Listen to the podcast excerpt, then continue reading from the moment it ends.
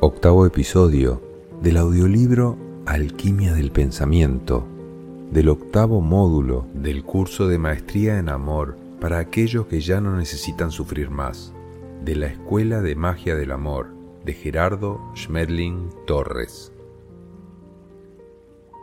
Tema 8. Las formas del pensamiento. Oración, meditación, imaginación verbal, lingüística o visualizada. Las formas que toma el pensamiento y la manera como se transmite por todas las dimensiones del universo la podemos comparar con los medios que utiliza la tecnología actual que a través de la ciencia ha desarrollado diversos aparatos para la transmisión y recepción de la información. Las formas del pensamiento son los medios que utiliza el universo para transmitir la información divina. Las modernas técnicas de comunicación transmiten la información utilizando para ello diversos aparatos capaces de emitir por diferentes medios toda clase de señales que en segundos llegan a muchos kilómetros de distancia, donde una innumerable cantidad de receptores con diferentes rangos de recepción reciben estas señales y las transforman para que puedan ser entendidas por las personas a quienes van dirigidos los mensajes. Las señales del pensamiento llegan a todos los lugares. La mente las transforma a su propio lenguaje. Así pues, hoy en día, la información nos llega en contados instantes, desde cualquier lugar del mundo, en forma de imágenes, colores, sonidos, símbolos, lenguajes escritos y hablados, traducidos a los lenguajes locales y adaptados o deformados por los diferentes medios de comunicación para ajustarlos a la capacidad de entendimiento de quienes reciben la información. El pensamiento toma todas las formas y lenguajes del universo y se adapta a la capacidad de la mente. Cuando comparamos la ciencia y las leyes de los hombres con la sabiduría y las leyes del universo, encontramos que si bien es cierto que existe gran similitud que facilita comprenderlas, no es menos cierto que también existe una abrumadora diferencia entre unas y otras. Veamos pues cómo la transmisión de la información del universo a través de la variable dimensional puede compararse en una escala muy pequeña con los medios de comunicación de los hombres. Los medios técnicos de comunicación son locales, los medios del pensamiento son universales. A continuación, veamos cómo se pueden comparar entonces los elementos técnicos de la comunicación de los hombres con los elementos que son pensamientos de la comunicación del universo. Los medios de comunicación se comparan con todas las formas del pensamiento. Los emisores de radio, TV y teléfonos con todo lo que vibra desde el ser hasta la materia densa. Los receptores radio, TV y teléfono con los sentidos de percepción desde la dimensión 1 hasta la 39 los símbolos matemáticos y geométricos con la pantalla mental sintonizada en el lenguaje geométrico de la geometría sagrada, las imágenes y los colores con la visualización, meditación y dimensiones de los sueños, los sonidos con el oído físico, mental y espiritual, en general los cinco sentidos pero en una dimensión no física, el lenguaje escrito con la pantalla mental que recibe información de escritura, el lenguaje hablado con pensamientos propios o percibidos, la traducción a lenguajes locales, como los maestros acomodando la información para cada persona, la adaptación de la información a través de los periodistas, con los ángeles actuando sobre el pensamiento de cada persona, y la opinión pública con los sentimientos originados en la interpretación mental. Es fácil comprender que el pensamiento puede tomar todas las formas de comunicación del universo, lo cual generalmente sucede de una manera automática en las personas no entrenadas en el manejo del pensamiento y de una manera consciente en las personas entrenadas en dirigir voluntariamente su propio pensamiento. Sin embargo, en cualquiera de los dos casos, lo que puede llegar a la mente de las personas es controlado por los maestros y por los ángeles. La información del pensamiento es controlada, filtrada por ángeles y maestros. La persona entrenada en el manejo del pensamiento puede dirigir voluntariamente su actividad mental utilizando sabiamente las siguientes técnicas. 1. El pensamiento de amor para llenar el ambiente con la información de la paz es el pensamiento que nos permite comprender el propósito de amor que hay detrás de un suceso que para nosotros pueda ser una tragedia o un drama, como una inundación, un terremoto, una guerra. La muerte no es grave porque la muerte solamente es un proceso de renovación de todas las estructuras físicas, mentales y de los destinos para completar los desarrollos de conciencia. Lo único mortal que existe en nosotros es solamente la personalidad, el ego, que necesita ser renovado con frecuencia para que no se cristalice y se haga ineficiente el proceso de evolución. La muerte es un proceso de renovación como el día y la noche. El pensamiento de amor es para comprender que no hay nada grave, sino que todo es parte de un proceso perfecto de evolución. El universo es 100% eficiente. Los hechos que llamamos dramáticos son los que nos dan la oportunidad de desarrollar la comprensión de amor cuando trato de entenderlos.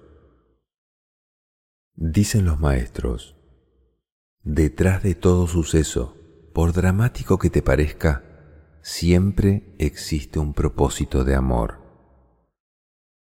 Es el pensamiento que más información requiere de todos los pensamientos. Si no tengo suficiente información, no puedo usar el pensamiento de amor porque necesito comprender que no existe el enemigo, que no existe el mal, que no hay injusticia, que no hay nada grave, que nadie me perjudica ni me beneficia. En la naturaleza hay un proceso de armonización, de buscar un equilibrio de fuerzas, pero no será un proceso de paz, porque la paz solamente va a nacer del interior de cada persona y nace como la comprensión profunda de que nadie me hace daño. La injusticia no existe, tampoco existe el mal, sino solo la correspondencia. En la medida en que mantenemos una actitud amorosa, tendremos una correspondencia amorosa y no habrá nada más de que preocuparse.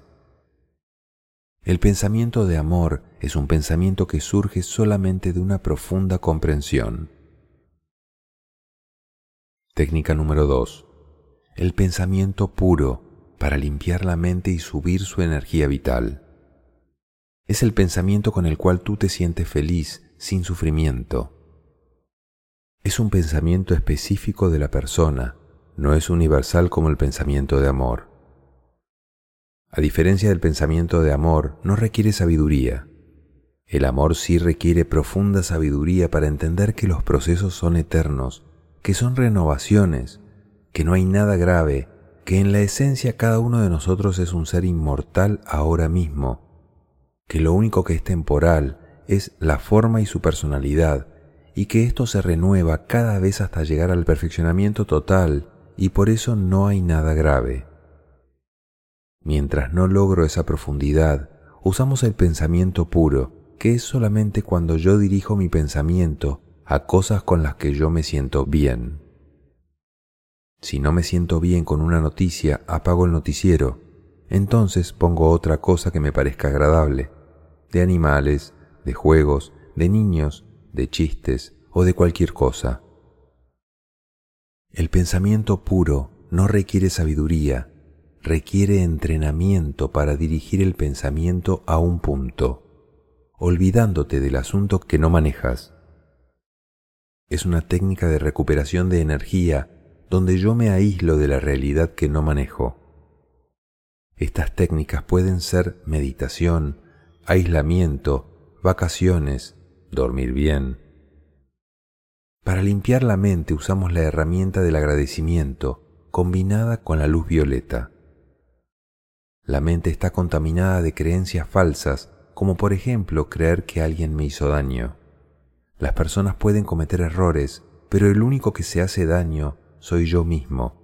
Si me doy cuenta de esto, también me doy cuenta de que tengo la capacidad de no hacerme daño, y me doy cuenta de que puedo sanarme agradeciendo a la persona que cometió el error, la oportunidad que me dio de aprender a no hacerme daño.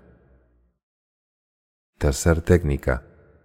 La invocación para obtener el apoyo de los maestros y de los ángeles. Nosotros invocamos la presencia de ángeles y maestros para que nos ayuden a guiarnos si yo estoy dispuesto a dejarme guiar y para que nos ayuden a comprender la causa de nuestro sufrimiento. Cuarta técnica. La meditación para acceder a la información para la paz interior. Es un ejercicio donde yo concentro mi mente y la suelto.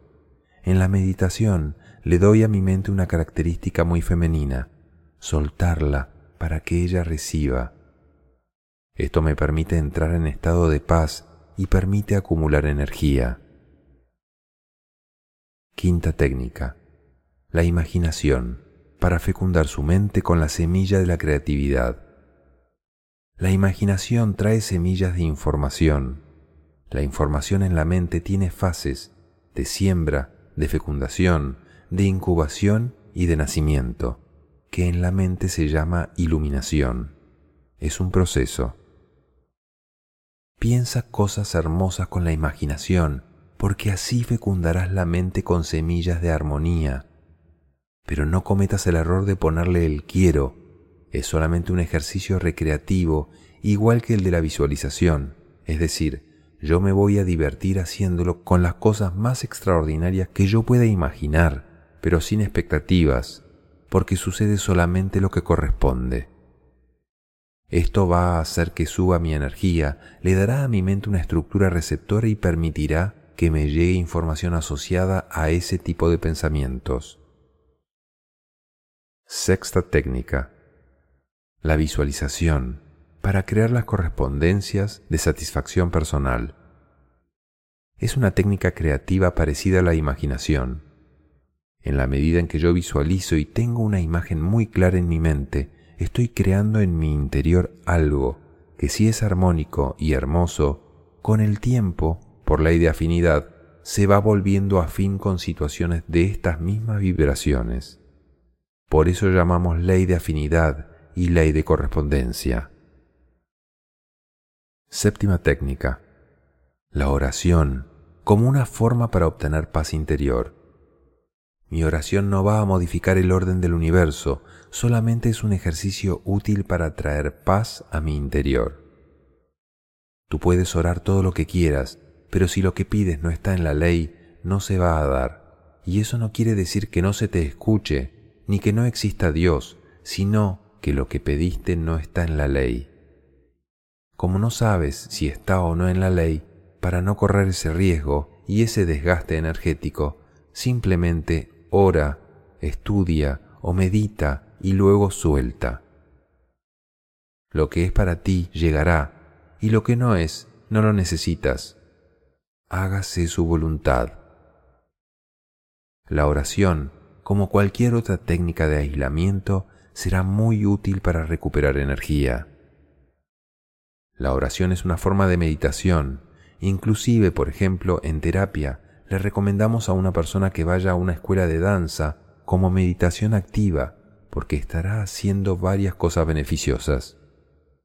Por un lado, ejercicio físico, quema adrenalina, mejora la circulación, etc.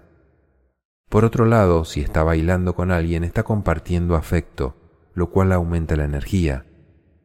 Y también, para poder seguir los pasos de la danza con la música, necesita concentrarse y eso es otra forma de meditación que aparta su mente de cualquier situación negativa. Toda vibración puede ser transformada a pensamiento. Aclaraciones. Los sentimientos los comparamos con la opinión pública porque es la opinión que yo tengo acerca de la información que recibo, lo que yo creo. Los sentimientos están asociados a mis creencias. Siento de acuerdo a cómo creo. Los ángeles son unos seres que operan sobre nuestros pensamientos e inducen pensamientos en nosotros. Por eso los comparábamos con los periodistas que acomodan la información. Ellos necesitan acomodar la información en nuestras mentes para alguna de estas tres cosas, que son las funciones de los ángeles. Los ángeles de la guarda desean evitar que nosotros tengamos una situación no necesaria. Los ángeles de la guía cuando inducen una situación necesaria para nosotros. Y los ángeles de la ley cuando evitan que nosotros violemos ciertas leyes que no deben ser violadas, sobre todo como la pedagogía del universo. Esto lo hacen manejando nuestros pensamientos. Les voy a contar un caso muy particular de una persona que tenía un taller de mecánica y estaba arreglando un camión. Era tarde y todos los empleados se habían ido, pero tenía que entregar ese vehículo al día siguiente y se quedó trabajando solo. Él estaba debajo del camión y los bloques sobre los que tenía sujeto el camión se resbalaron y el camión se le cayó encima. Él quedó aprisionado allí debajo con dos costillas fracturadas y no podía salir y se estaba asfixiando. No tenía ninguna otra cosa que hacer que llamar a Dios. Padre, ayúdame, porque no tengo salvación. Él tenía apenas ligeramente abierta la puerta de su taller para que entrase aire, y ya eran más de las once de la noche, y la calle estaba desierta. El último bus de ruta que pasaba por esa calle traía un solo pasajero. Y ese solo pasajero era un vendedor ambulante que vivía un poco más allá, en otro barrio, no en ese. Este vendedor dijo que en su mente sucedió algo muy extraño cuando pasó por allí. Dijo, yo empecé a sentir en mi mente algo que me decía, bájate aquí, continuamente. Ese pensamiento era tan insistente que el Señor se bajó, y cuando se bajó lo hizo exactamente enfrente de la puerta del taller del mecánico. Y se quedó un momento quieto pensando y escuchó un quejido. Entonces entró al taller y encontró al Señor que estaba allí asfixiándose, e inmediatamente llamó por teléfono a Defensa Civil y llegó la ayuda y el mecánico se salvó. Esta historia quiere ilustrar cómo llegó ese pensamiento a la mente de ese vendedor y por qué llegó. Esos son los ángeles de la guarda. Ese pensamiento, que efectivamente no era un pensamiento de él, se llama un pensamiento inducido, fue colocado por los ángeles, porque los ángeles no son seres físicos, ellos actúan a través de los seres físicos y nos dirigen poniendo cosas en nuestros pensamientos y nuestros pensamientos nos guían a uno u otro lugar. Si aspiramos a hacer un mejoramiento humano, necesitamos aprender a trabajar con lo que están haciendo, no con lo que está muriendo. ¿Qué están haciendo a nivel social? Una nueva forma de convivencia pacífica, respetuosa, amorosa y eficiente. Las guerras nos muestran que hay un proceso de terminación, pero si nosotros no estamos en un proceso terminal, no hagamos parte de él, ni mental, ni física, ni espiritualmente. La influencia negativa que cualquier cosa pueda tener sobre una persona es directamente proporcional a su estado de conciencia, y si su estado de conciencia aún no está suficientemente desarrollado, él hará parte de lo que está terminando, aunque tenga 15 años. La edad del espíritu no es la edad del cuerpo físico. Podrá haber personas con mucha edad y con el espíritu muy desarrollado, o niños con muy poca edad y con el espíritu también muy desarrollado. Como también puede haber niños o ancianos con poco desarrollo, porque no es el cuerpo físico, sino el espíritu el que tiene el desarrollo. Todas las situaciones difíciles que enfrentamos los seres humanos nos enseñan tres cosas. Felicidad. La felicidad me va a enseñar a no sufrir ante un evento. No importa si el evento es físico, económico social, mientras sufra, no he aprendido a no sufrir. Paz. Aprenderé a no perder la serenidad, a no reaccionar, solamente a actuar con eficacia, a hacer lo que tenga que hacer sin alterarme por eso. Expresión de amor. Aprenderé a no limitar mi capacidad de servicio aunque las circunstancias externas sean adversas o desfavorables. Esto es todo lo que tengo que aprender de la vida. Felicidad, paz y expresión de amor. Si las aprendemos, la dificultad ya no será necesaria. No vayan a confundir el aprendizaje técnico con el aprendizaje de sabiduría o de la vida. El aprendizaje técnico son todos esos conocimientos que aprendemos en el colegio, en la universidad y en los libros. La enseñanza de la vida es la sabiduría y no se aprende en los colegios, sino en el destino. Cuando se desarrollan estas tres virtudes internas que conforman la sabiduría, los resultados externos en los cuatro ámbitos llegarán a ser supremamente satisfactorios. Son los resultados de excelentes relaciones humanas, mejoramiento o estabilidad de la salud, de abundancia de recursos y de adaptación al mundo disfrutando intensamente. Si hay sufrimiento, háganse una sola pregunta. ¿Qué es lo que no estoy aceptando? Y ahí estará la respuesta. Si hay pérdida de paz, háganse esta pregunta. ¿A qué le estoy haciendo resistencia? ¿Qué es lo que yo quiero cambiar? ¿A quién estoy culpando? Y si hay desmotivación, piensen, ¿cómo estoy permitiendo limitarme ante esto?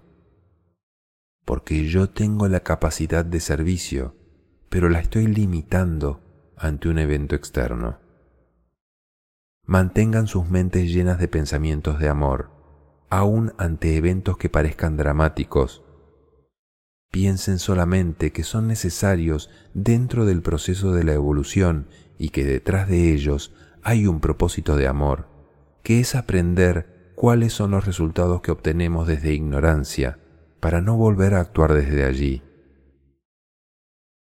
Ejercicio de comprensión del tema 8 usando tu pensamiento, busca las respuestas. Y recuerda que nuestra mente puede traer información de cualquier lugar del universo y aspiramos a empezar a usar esa facultad. Poco a poco iremos desarrollando la habilidad y el entrenamiento, primero para sintonizar y segundo para reconocer esa información. Llegará el día en que lo que conocemos como escuelas, universidades y colegios ya no serán necesarios para las personas, porque toda persona habrá desarrollado la capacidad de comunicarse con los archivos del universo. Y ahí existe la información total. Será una nueva forma pedagógica que se llama autoformación interna. Ahora estamos empezando a hacer los primeros pasos. 1. ¿Qué formas puede tomar el pensamiento? puede tomar todas las formas y sensaciones que tú puedes percibir con los cinco sentidos físicos, que se manifiestan también en todas las dimensiones, no solo en el campo físico. Es ilimitada la forma de comunicación que tiene nuestra mente. 2. ¿Qué medios de comunicación utiliza el universo para transmitir la información? Utiliza el pensamiento la información del universo se transmite a través de la onda del pensamiento de Dios y de los maestros. 3.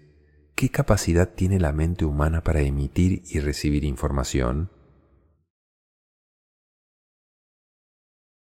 La capacidad puede ser casi ilimitada, pero otra cosa es que la estemos usando o no, porque eso dependerá de nuestras creencias. 4. ¿Qué determina la capacidad de sintonía mental de una persona? La forma como sintonice sus pensamientos. Hay pensamientos de baja frecuencia y pensamientos de alta frecuencia. Si nuestra mente está muy ocupada en la cotidianeidad y en el sufrimiento, no tiene tiempo para elevar su frecuencia a otro nivel, y entonces todo lo que pueda percibir o emitir será de ese nivel relativamente denso. Por eso es bueno que en algunos momentos dejemos que nuestra mente se eleve a otros niveles de pensamiento y entremos a la fantasía, por ejemplo, o a la recreación. Recreación significa crear de nuevo y significa divertido. Y esos son los dos principios de la sabiduría. Si no es divertido, no es pedagógico. Y si es pedagógico, será divertido y podremos crear. 5. ¿Quiénes transmiten y cómo se controla la información del universo? Transmiten todos los seres del universo. Hasta las piedras transmiten, porque todo lo que tenga vibración transmite una onda vibratoria. Basta con que yo haga un pequeño golpe aquí en el tablero para que haya una onda de transmisión porque vibró. Pero toda la materia está vibrando internamente porque las estructuras atómicas, todas, están vibrando por el movimiento de los electrones alrededor de los núcleos atómicos. Todo está vibrando y todo está en movimiento. No hay nada que no esté en movimiento. Hasta lo que parece inerte está en movimiento. Todo vibra y todo emite frecuencias de diferentes tipos. Los seres que controlan y manejan la información del universo son los maestros y las entidades angélicas. La información más profunda del universo aún no puede ser captada por nuestras mentes humanas, porque la información de Dios es una onda de frecuencia demasiado alta para nosotros. 6. ¿Qué medios de comunicación puede utilizar la mente humana? Todos los tipos de lenguaje y los mismos cinco sentidos podemos transmitir un mensaje de forma, de color, de sabor, de olor o cualquier otro código del lenguaje. Los seres que tienen mayor desarrollo espiritual no tienen el problema que tenemos nosotros de interpretación del lenguaje porque utilizan la telepatía. Recordemos que la conciencia no tiene ignorancia, pero no es lo que estamos usando ahora. Hay algo muy simple y elemental hay muchísimas especies animales cuya capacidad de percepción de algunos sentidos es muy, pero muy superior a la del ser humano. Por ejemplo, la capacidad de percepción visual de un águila frente a la de un hombre. No tiene punto de comparación, porque si un águila supiera leer, podría leer el periódico a 500 metros de distancia. El perro huele. Los insectos perciben pero esas capacidades de percepción son una cosa que no tiene nada que ver con el desarrollo de la conciencia, que es lo que se llama evolución. Allí es donde la gente se confunde. El peso del cerebro no tiene nada que ver tampoco con la evolución, porque el cerebro no es la conciencia. El cerebro del ser humano es el cerebro más especializado para soportar un campo mental un delfín o un caballo o un águila tienen más percepción visual que un ser humano, pero no son más evolucionados. 7. ¿Qué necesita hacer una persona para aprovechar mejor su pensamiento? Dirigirlo voluntariamente y con alguna frecuencia muy alta. Lo vamos a dirigir a un proceso de recreación, habrá necesidad de los pensamientos cotidianos. Cuando estoy en la cotidianeidad, tengo que pensar en lo cotidiano. Mi mente sintoniza lo cotidiano. Pero cuando quiero hacer algo más allá, necesito dirigir mi pensamiento a algo mucho más elevado. Y entonces se volverá receptor de frecuencias superiores.